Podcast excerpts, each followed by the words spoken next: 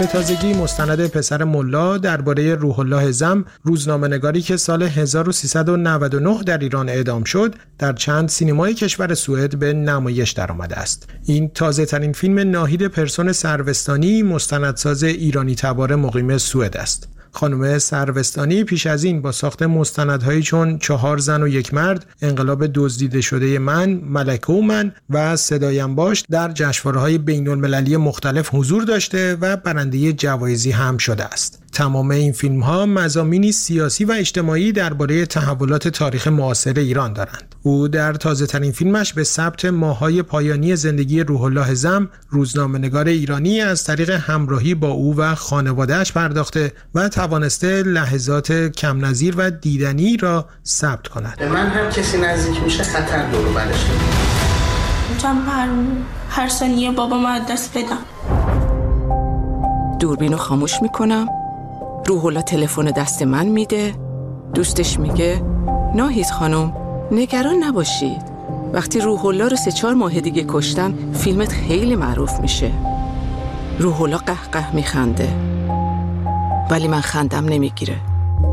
دوستش میگه مبارزه هزینه داره خانم ناهید با خانم سروستانی درباره مستند پسر ملا گفتگو کردم.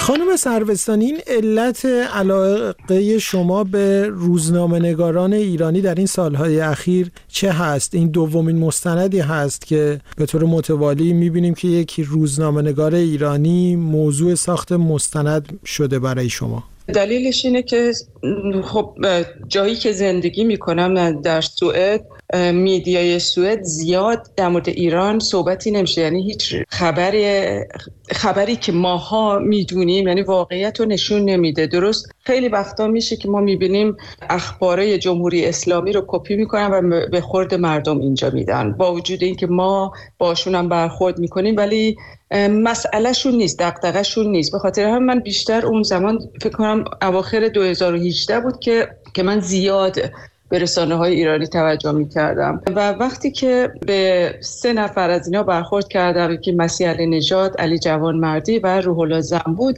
و می دیدم که چقدر صدای مردم واقعا هستن. و ولی خب روح الله فرق می کرد با اونای دیگه. به خاطر اینکه روح الله که اخبارای به اینجا به سوئدی میگیم که لخت و اوریان تحویل مردم می‌داد. چیزایی بود که ماها نمی‌دونستیم اتفاقایی بود که می‌خواست بیفته که ما خبر نداشتیم این توی آمد نیوز میذاشت. بعد برای من خیلی این موضوع جالب بود که از کجا می‌تونه چه جوری آخه؟ بعد که من بیشتر چک کردم دیدم پسر یه آخوندم هست. یه آخوندی که اینقدر نزدیک نظام بوده یعنی با خامنه ای رابطه خیلی نزدیک داشت اون زمان. من علاقه من شدم که برم روحولا رو ببینم که خب این خیلی هم آسون نبود. به این دلیل که روحولا محافظ داشت توی فرانسه بارها جمهوری اسلامی سعی ترورش کرده بود که موفق نشد و بعد که توی فیلم هم میاد که بعدا که باش تماس گرفتم گفتش آره من باید شماره تو رو به پلیس فرانسه بدم که اونا باها تماس بگیرن. که اونا که با من تماس گرفتن تمام مشخصات منو می‌خواستن آیدی منو می‌خواستن که چک کنن که من قصدم از رفتن به فرانسه چی هست. به حال طول کشید که بالاخره تونستم من برم فرانسه و خود اعتماد آقای زم رو چگونه شما جلب کردین و یا از ابتدا هم ساختار مستند رو به این شکل در ذهنتون داشتین که مستندی باشه بیشتر برای ثبت واقعیت و همراهی با شخصیت اصلی و ثبت برهی از زمان زندگی یک شخصیت؟ خب من که نمی‌دونستم که روح الله زم و گروگان می‌گیرن و بعد اعدام می‌کنن. از اول قصدم این بود که استفاده که مثلا از روح الله من روح زم می‌خواستم بکنم اون زمان یا که از مسیح علی نجات یا علی جوان مردی این بود که از طریق اینا وضعیت ایران رو نشون بدم. که خب وقتی که رفتم توی زندگی روح الله دیدم بی فراتر از این چیزا هست. یعنی افشاگری هایی که می کردم بوده پولشوی رژیم و کنتکت های تماسایی که از ایران بهش می‌شد چیزایی بود که من تا حالا ندیده بودم و چجوری اعتمادش رو جلب کردم؟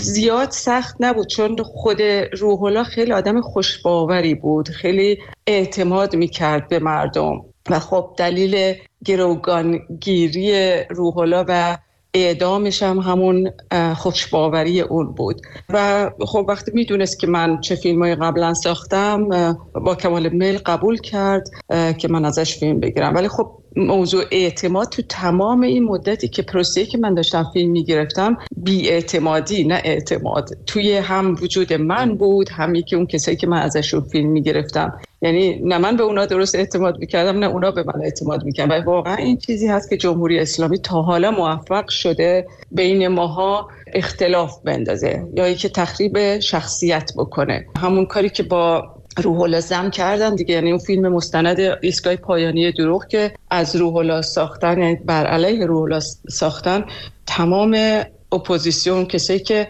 روح رو باور داشتند دیگه باهاش هیچ تماسی نداشتم و واقعا روح الله منزوی شد. یعنی من انقدر تلفن به من می‌شد انقدر ایمیل زده می‌شد که این کارو نکن چون این خودش مهره جمهوری اسلام هست. و خب بعضی وقتا تاثیر می‌ذاره به خصوص بعد از مستند اسکای پایانی دروغ. من هفتاد درصد فکر می‌کردم که روح الازم مال رژیم و در ثبت این در واقع تحولاتی که به نظر در مستند فکر می‌کنم یک بازه زمانی تقریبا دو ساله هست که ما می‌بینیم که اتفاقاتی که شما همراه روح الازم و بعدش هستین مرزی قائل بودین کجا در واقع لحظاتی بود که شاید شما فکر می‌کردین از این میزان جلوتر درست نیست یا در این ثبت واقعیت هیچ مرزی نداشتین و بعدتر احیانا در تدوین نهایی احتمالا این مرزها رو در کار خودتون قائل شدید. جواب سوال شما اینه که نه من هیچ مرزی قائل نمیشم. یعنی من سعی می‌کنم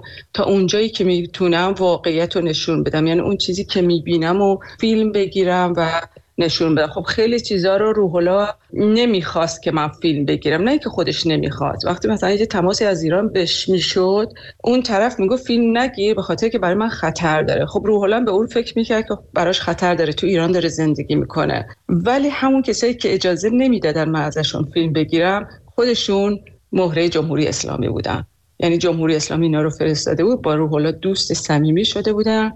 همکار بودن یعنی اخباره برای روح الله میفرستادن که واقعیت داشت یعنی اکثرا واقعیت داشت ولی خب چند تاش هم یه چیزایی میفرستادن که اعتماد مردم سلب بشه به روح الله. من اون موقع وقتی اینا رو خب میدم من واقعا فکر می‌کردم دوستاش هستن دیگه مواظب بودم نه فیلم نمی‌گرفتن ولی خب بعدا فهمیدم بعدا که روح الله رو گرفتن و دوباره برگشتم فیلم رو نگاه کردم و صحنه هایی که برای خودم یه ذره مشکوک بود ولی خب به روح گوش می‌دادم. می‌گفتم خب اگه روح اعتماد به اینا می‌کنه خب منم باید بکنم. و خانم سروستانی بعد از در واقع اتفاقات و در زمان تدوین یا در هر مرحله از ساخت فیلم هیچ بخشی از فیلم رو بر مبنای متریالی که احیانا در قالب صدا یا اطلاعات دیگری داشتین شما به صورت بازسازی بازیابیش نکردین؟ اصلا. من تمام خب خیلی چیزاشو مال آرشیو بود استفاده کردم. از آرشیو حتی صدا سیما استفاده کردم. وقتی که یه فیلم از روح الله در... یعنی یه سریال درست کرده بودن در مورد دو تا قسمتش در مورد گروگانگیری روح الله بود که اون توی فیلم استفاده می‌کنم. اینا رو استفاده کنم ولی بازسازی اصلا نداریم. بخش های دیگری از این گفتگو را می توانید در وبسایت و صفحات یه رادیو فردا در شبکه های اجتماعی بشنوید. تا هفته آینده شب و روز خوش. به رادیو فردا گوش می‌کنید. داریم به اولین سالگرد محسا امینی نزدیک میشیم.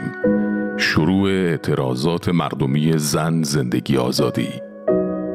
سالگرد شروع اعتراضات 1401 در ایران شاید بد نباشه کمی به عقب برگردیم خاطرات، تجربه ها، عشق ها، لبخند ها و حس و حالی رو که همه ما در اون روزها از سر گذروندیم با هم مرور کنیم این هفته با ما تماس بگیرید و ماجراهاتون رو با ما و باقی شنونده ها در میون بگذارید شما چه دیدید؟